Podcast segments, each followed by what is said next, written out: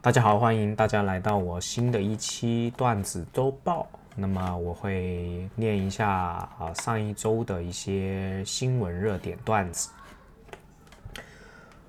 东北二人转演员胖丫因卖假减肥药被判三年，这个现象很值得大众去反思一下。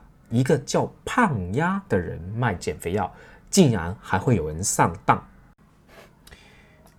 脆皮安全帽当事人回应：近期不敢出门，怕安全帽生产厂家再让测试其他产品的质量。刘强东明州案晚宴视频曝光，女方邀请刘强东进入酒店强奸自己。我觉得这个视频的剪辑师技术远远超过了复联四，毕竟不是每个人都有能力把黑剪成白的。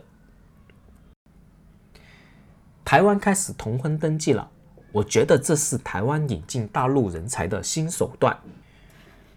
复联四不愧是传说中的系列最终章。三百万人凌晨观影，保洁大妈陪到凌晨六点半。我觉得不管是什么联盟，得罪了世界最厉害的联盟——中国大妈，都得是最终章。台北市政府宣布，五月二十四起，同性伴侣可以结婚。台湾同性伴侣从此可以依法享有结婚、继承、寄养、收养等权利。统一之路真的是艰难啊！以后两岸除了坚持九二共识，还要携手面对一零共识。好，今天的呃我的段子周报就读到这里啊，感谢大家收听。